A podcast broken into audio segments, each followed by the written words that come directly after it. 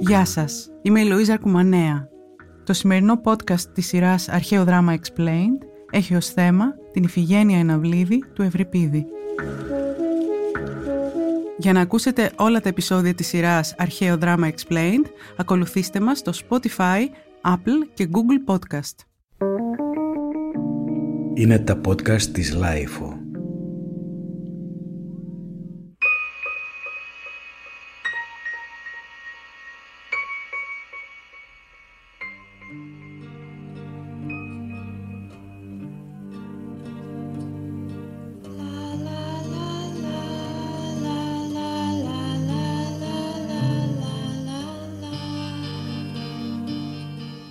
Υπάρχει τρόπος για μία γυναίκα να κερδίσει δόξα όπως αυτή των ανδρών; Υπάρχει τρόπος να αποδράσει από τη σιωπή και την ανωνυμία και να γευθεί λίγη από τη λάμψη των ηρώων; Στον κόσμο της αρχαίας τραγωδίας υπάρχει σίγουρα ένας.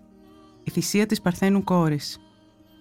Βεβαίως, στην πραγματικότητα, παρατηρεί η Νικόλ Λορό στο κλασικό κείμενό της Βίαιη θάνατη γυναικών στην τραγωδία, η πόλης δεν θυσιάζει τα κορίτσια της, Προσφέρει όμως στους πολίτες της για τη διάρκεια μιας παράστασης τη διπλή ικανοποίηση να παραβιάσουν κατά φαντασία την απαγόρευση του φόνου και να ονειροπολίσουν με το αίμα των Παρθένων.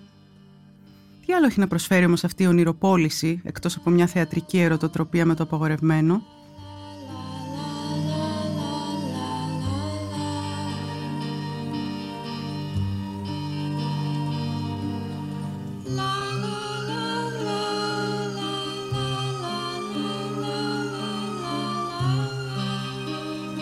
Στην Φιγένεια Αναβλίδη, ο Ευρυπίδης χτίζει το οικοδόμημά του με προσοχή. Στο πρώτο μέρος του έργου, μέσα από το διάλογο Αγαμέμνονα και Μενελάου, σκιαγραφείται μπροστά μας μια βαθιά πολιτισμική κρίση. Ένα ηλικιώδες ρήγμα μεταξύ ατομικού και συλλογικού, μεταξύ οίκου και πόλης, μεταξύ σωστού και λάθους. Ένας βασιλιάς που παραπλανά τη σύζυγό του, την Κλητεμνίστρα, προκειμένου να θυσιάσει την κόρη του, ένα γράμμα δόλου που γράφεται και ξαναγράφεται, δύο αδέλφια που διχάζονται, αποφάσεις στρατηγών που λαμβάνονται με κριτήριο το φόβο του όχλου, ένας λαχταριστός γαμπρός που επιστρατεύεται την αγνία του σε μια σκευωρία ματωμένου γάμου, μια αγνή φυγατέρα που υπακούει τυφλά τον πατέρα της προκειμένου να διασώσει το όνομά του και το όνομα όλων των Ελλήνων. Στο πρώτο μέρος του έργου, η ίδια η εκστρατεία κατά της Τρίας παρουσιάζεται ως ένας πόλεμος απογυμνωμένος από πατριωτικά ιδεώδη. Ένα ανούσιο ξεκαθάρισμα λογαριασμών με αφορμή τη ματαιοδοξία των θεών, τα καλυστία Αθηνάς, Ήρας και Αφροδίτης, καθώς και τη φυγή μιας άστατης κατάπτυστης συζύγου. «Τι θέλεις», ρωτά ο Αγαμέμνον το Μενέλαο, «να σου βρω πιστή γυναίκα; Ας πρόσεχες εκείνη που είχες και σου φύγε. Δεν θα σκοτώσω εγώ τα παιδιά μου για να πάρεις εσύ πρόστιχη εκδίκηση από μια πρόστιχη γυναίκα». Διαβάζω από τη μετάφραση του Γιώργου Μπλάνα. Πώς μπορεί να αντιστραφεί η κατάσταση, Πώς μπορεί να σπάσει ο κλειός της άπνοιας που έχει καθυλώσει τα πλοία των Ελλήνων στην αυλίδα, αναβάλλοντας την εκτόνωση του πολέμου, Πώς θα ξανακερδίσει η Ελλάδα το γοητρό της, αυτό που τραυμάτισαν οι βάρβαροι με την αρπαγή της ωραίας Ελένης, ή αλλιώς πώς μπορούν όλα να αποκτήσουν ξανά το χαμένο νόημά τους; Η Ιφηγένεια θα δώσει τη λύση. Μια αθώα, νεαρή γυναίκα με τον ιδεαλισμό της αμόλυντο θα χύσει το αίμα της για να ξεπλύνει την αμφιβολία, τον δισταγμό, να δώσει τέλος στην ηθική και ιδεολογική παράλυση των ανδρών που ούτε έναν πόλεμο, την κατεξοχήν ανδρική δραστηριότητα δεν μπορούν να αρχίσουν από μόνοι τους. Προσοχή όμως, λέει η Νάνση Ραμπίνοβιτς στη φεμινιστική ψυχαναλυτική προσέγγιση της Anxiety Veiled, Euripides and the Traffic in Women. Αν είναι η θυσία της Παρθένου να έχει πραγματικά αναζωογονητική επίδραση, υπάρχει μια αναγκαία προϋπόθεση. Πρέπει να γίνει οικειοθελώς. Τίποτε λιγότερο. Ούτε ένας σκέτος φόνος, ούτε ένας εξαναγκασμός σε σιωπή δεν είναι ικανοποιητικά. Χρειάζεται όχι μόνο η συνένεση, αλλά και η ένθερμη πίστη της θυσιαζόμενης. Ο Ευρυπίδης παρουσιάζει την ηρωίδα του να κάνει τελικά αυτό το δύσκολο άλμα με προθυμία η υπόσχεση ενός γάμου με τον ξακουστό Αχηλέα την παρασύρει αρχικά στην αυλίδα. Γεμάτη προσμονή, καταφθάνει η ανυποψίωστη κοπέλα, συνοδευόμενη από τη μητέρα της, αλλά προτού καλά-καλά αρχίσουν οι χαρμόσυνες ετοιμασίες, ανακαλύπτει την πικρή αλήθεια. Φόβος και αγωνία την πλημμυρίζουν. Παρακαλάει για τη ζωή της. Στο τέλος όμως, σπέβδει να αναλάβει ηρωικά τη μοίρα της. Με το κεφάλι ψηλά, οδεύει προς το βωμό της, αποφασισμένη να πεθάνει για χάρη του πατέρα της και της πατρίδας της.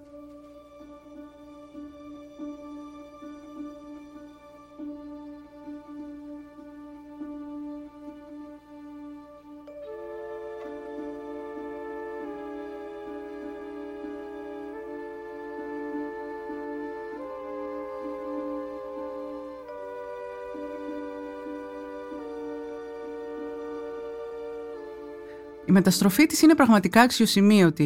Η Ιφηγένεια μεταμορφώνεται από θυσιαστικό αντικείμενο σε παθιασμένο ενεργητικό υποκείμενο. Αυτή η ντροπαλή κοπέλα, που οικέτευε αρχικά να τη λυπηθούν, θέλει τώρα όλοι να δουν και να τη θαυμάσουν, καθώς ανακοινώνει με περηφάνεια την απόφασή της να προσφέρει τη ζωή της για έναν απότερο σκοπό. Ακούστε με και εμένα. Από όσα είδα και άκουσα, κατέληξα πως πρέπει να πεθάνω. Θα το κάνω αλλά περήφανα, γενναία, όπως ταιριάζει σε μια πριγκίπισσα, όχι μικρόψυχα με κλάματα και οδυρμούς. Δεν έχω το δικαίωμα να φοβάμαι.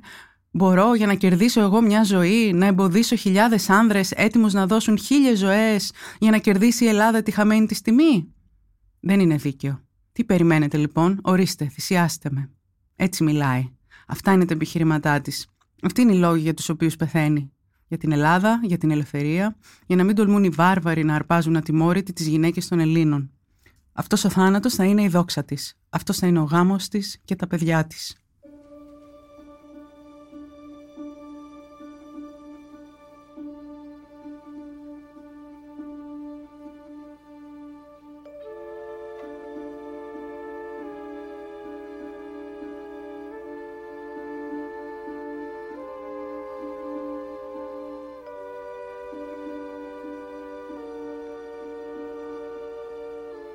Είναι μεγάλη υπόθεση η θυσία μιας Παρθένου στην αρχαιότητα.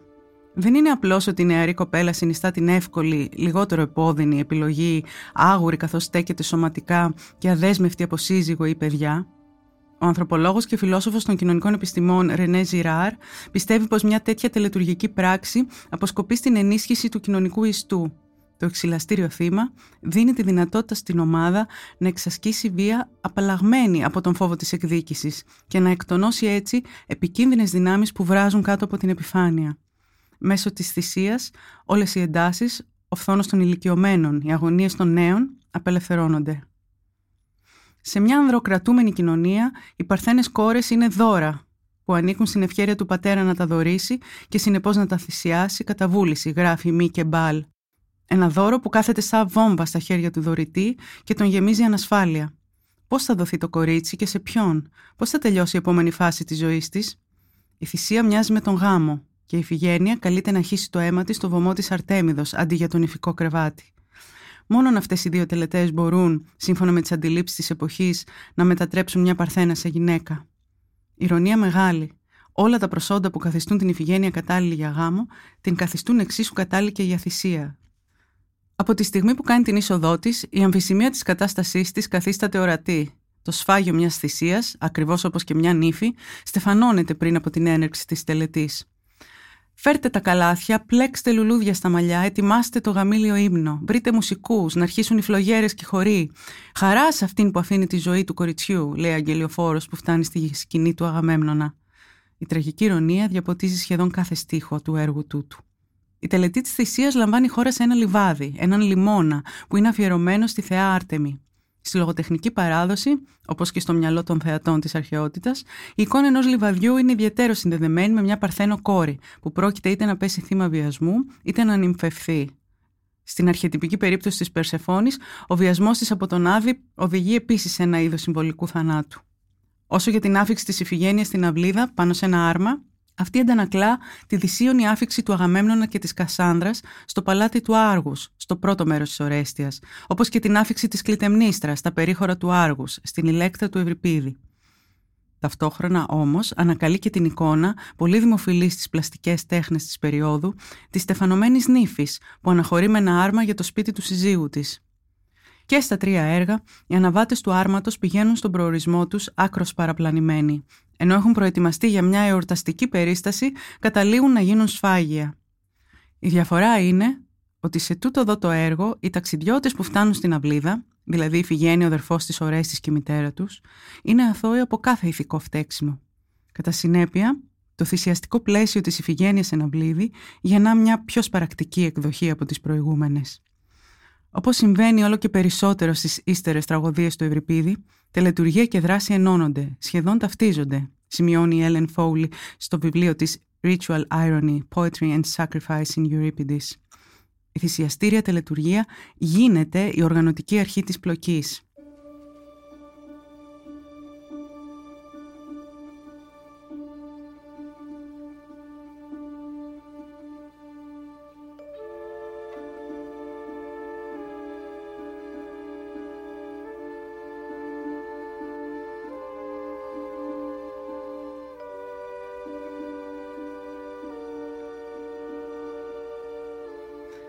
Γιατί τονίζει όμως διαρκώς ο Ευρυπίδης τις αναλογίες ανάμεσα στις δύο τελετές; Ο Ζαν Πιέρ Μπερνά, κορυφαίος Γάλλος κλασικιστής, γράφει θα μπορούσαμε να πούμε ότι ο γάμος είναι για τη σεξουαλική ολοκλήρωση ό,τι και η θυσία για την κατανάλωση κρέατος.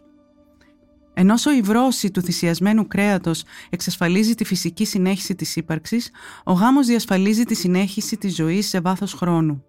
Ο γάμος, η θυσία, το μαγειρευμένο φαγητό και ο οίκος τίθενται στον ελληνικό πολιτισμό σε δομική αντιπαράθεση με την ελευθεριότητα, το κτηνόδες αλληλοφάγωμα, την ομή τροφή και τη ζωή στην Ήπεθρο. Όμως οι αναλογίες ανάμεσα στον γάμο και τη θυσία φτάνουν ακόμη βαθύτερα, λέει η Φόουλη. Και οι δύο τελετές περιλαμβάνουν έναν εκούσιο θάνατο, αληθινό ή συμβολικό, σχεδιασμένο να εξασφαλίσει την κοινωνική επιβίωση. Και οι δύο υπόσχονται ένα ευίωνο μέλλον μέσω της βίας, της απώλειας και της υποταγής στην κοινωνική τάξη. Συμμετοχή σε μια θυσία σημαίνει να είσαι μέλος σε μια κοινότητα και, κατ' επέκταση, να υπακούς στους κανόνες και στις απαιτήσεις της, αν είναι να απολαμβάνεις τα ωφέλη του συλλογικού βίου.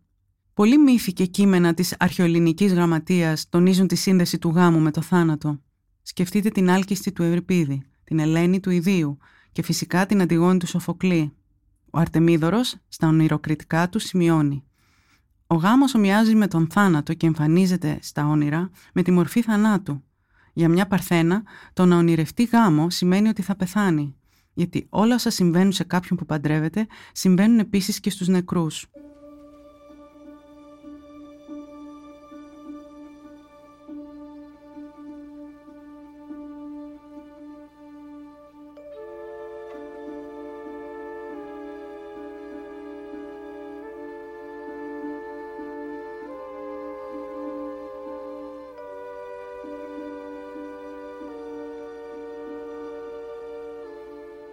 Σε αυτή την τραγωδία όμως η σύνδεση θυσίας και γάμου διευρύνεται ώστε να συμπεριλάβει και τον πόλεμο. Η γυναίκα λειτουργεί σε σχέση με τον γάμο όπως ο άνδρας σε σχέση με τον πόλεμο, έχει πει ο Βερνάν. Η γυναίκα αποδέχεται την εξουσία ενός άλλου άνδρα προκειμένου να κάνει παιδιά, ενώ ο άνδρας ρισκάρει τη ζωή του για το καλό της κοινότητας και οι δύο μεταβάσεις προϋποθέτουν τον έλεγχο ή την εξειδανίκευση της επιθυμίας, τη μετατροπή της παρόρμησης δηλαδή σε μια πολιτιστικά υψηλότερη ή κοινωνικά πιο αποδεκτή δραστηριότητα. Αυτό ακριβώς που κάνει η Φιγένεια. Δεν είναι ίσως τυχαίο, λέει Φόουλη, ότι η σωτηρία επέρχεται από μια γυναίκα, ένα άτομο, η φαντασία και η σκέψη του οποίου έχουν διαμορφωθεί από την ποιητική παράδοση, όπως αποκαλύπτουν τα στάσιμα του έργου, την τελετουργία και το γάμο, όχι πάντως από την πολιτική δράση. Και εδώ τίθεται το πραγματικά σημαντικό ερώτημα.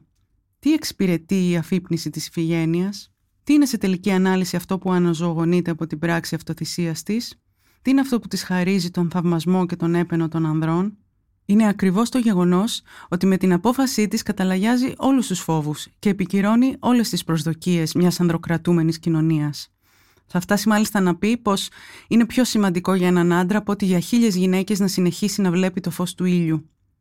Η Ιφηγένεια αποδέχεται πλήρως το σύστημα αξιών σύμφωνα με το οποίο ο Έλληνας είναι ανώτερος από τον ξένο, ο άνδρας από τη γυναίκα και η ελευθερία και η δόξα της χώρας εξαρτώνται από την αγνότητα και την ασφάλεια των γυναικών της. Κρατήστε τις Ελληνίδες για τους Έλληνες, θα μπορούσε να είναι το σύνθημά της. Η Ιφηγένεια πρέπει να πεθάνει ώστε να διαφυλαχθεί το δικαίωμα των ανδρών να διατηρούν τις γυναίκες τους ασφαλείς στο σπίτι, για τον εαυτό τους, λέει η Ραμπίνοβιτς. Η Ιφηγένεια πρέπει να πεθάνει ώστε να μπορέσει ο πατέρας της Αγαμέμνων να κερδίσει κλαίωσα ύμνηστον. Η δική της δόξα δεν είναι παρά ένα λιθαράκι προς την ανοικοδόμηση της πραγματικής, της απότερης δόξας του ελληνικού στρατού.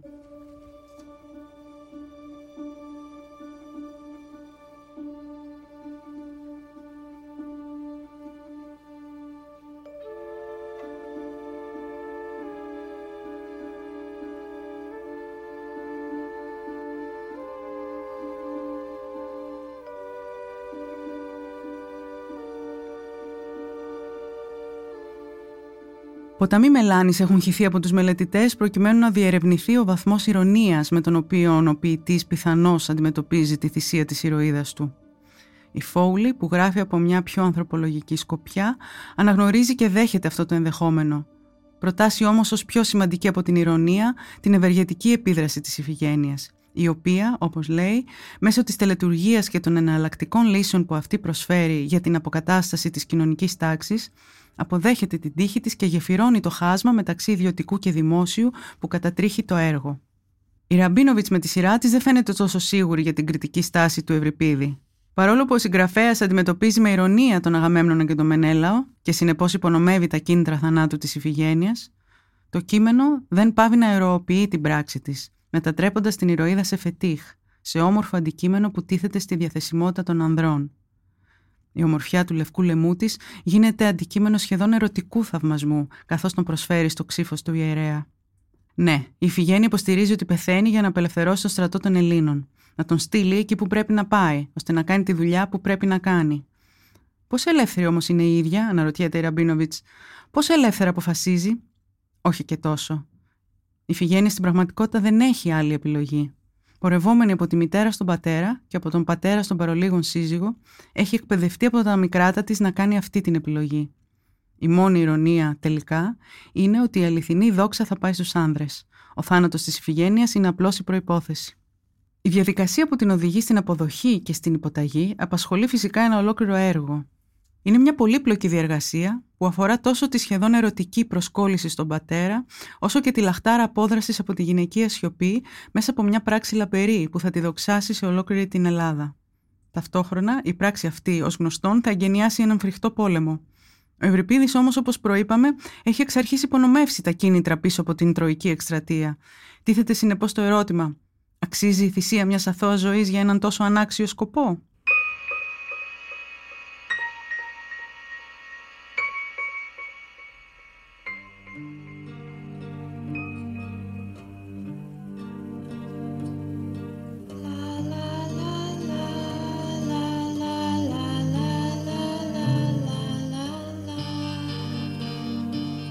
Σε κάθε περίπτωση, το κείμενο της τραγωδίας ετούτης δεν μπορεί σήμερα να περιοριστεί, εμείς δεν μπορούμε να περιοριστούμε σε μια ευθεία ανάγνωσή του.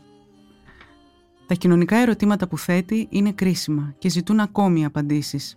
Πώς στεκόμαστε απέναντι στις πρακτικές της κρατικής εξουσίας και της πατριαρχίας, πόσο πρόθυμα αφομοιώνουμε τις κυρίαρχες ιδεολογίες, ποιος ο ρόλος της κοινότητας καθορισμού, της κοινότητας δηλαδή που μας διαμόρφωσε στην αυτοσυγκρότησή μας, ποιοι έχουμε προγραμματιστεί να είμαστε και πώς θα μπορούσαμε να απαλλαγούμε από τους περιορισμούς αυτής της συγκρότησης; Και τελικά πότε θα σταματήσουμε να γινόμαστε σφάγια σε άσκοπες θυσίες με αμφιλεγόμενους αποδέκτες;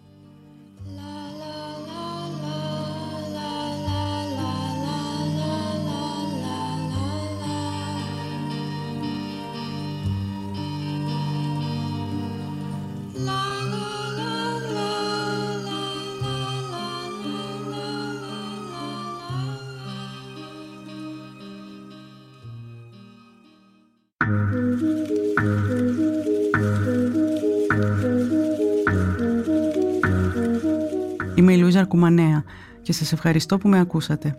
Ήταν το 7ο επεισόδιο της σειράς Αρχαίο Δράμα Explained με θέμα την Ιφιγένεια εν Αυλίδι του Ευριπίδη. Για να ακούσετε όλα τα επεισόδια της σειράς αυτής, ακολουθήστε μας στο Spotify, Apple και Google Podcast. Ηχοληψία, επεξεργασία και επιμέλεια, Φαίδωνας Κτενάς και Μερόπη Κοκκίνη. Ήταν μια παραγωγή της LiFO. Είναι τα podcast της Λάιφο.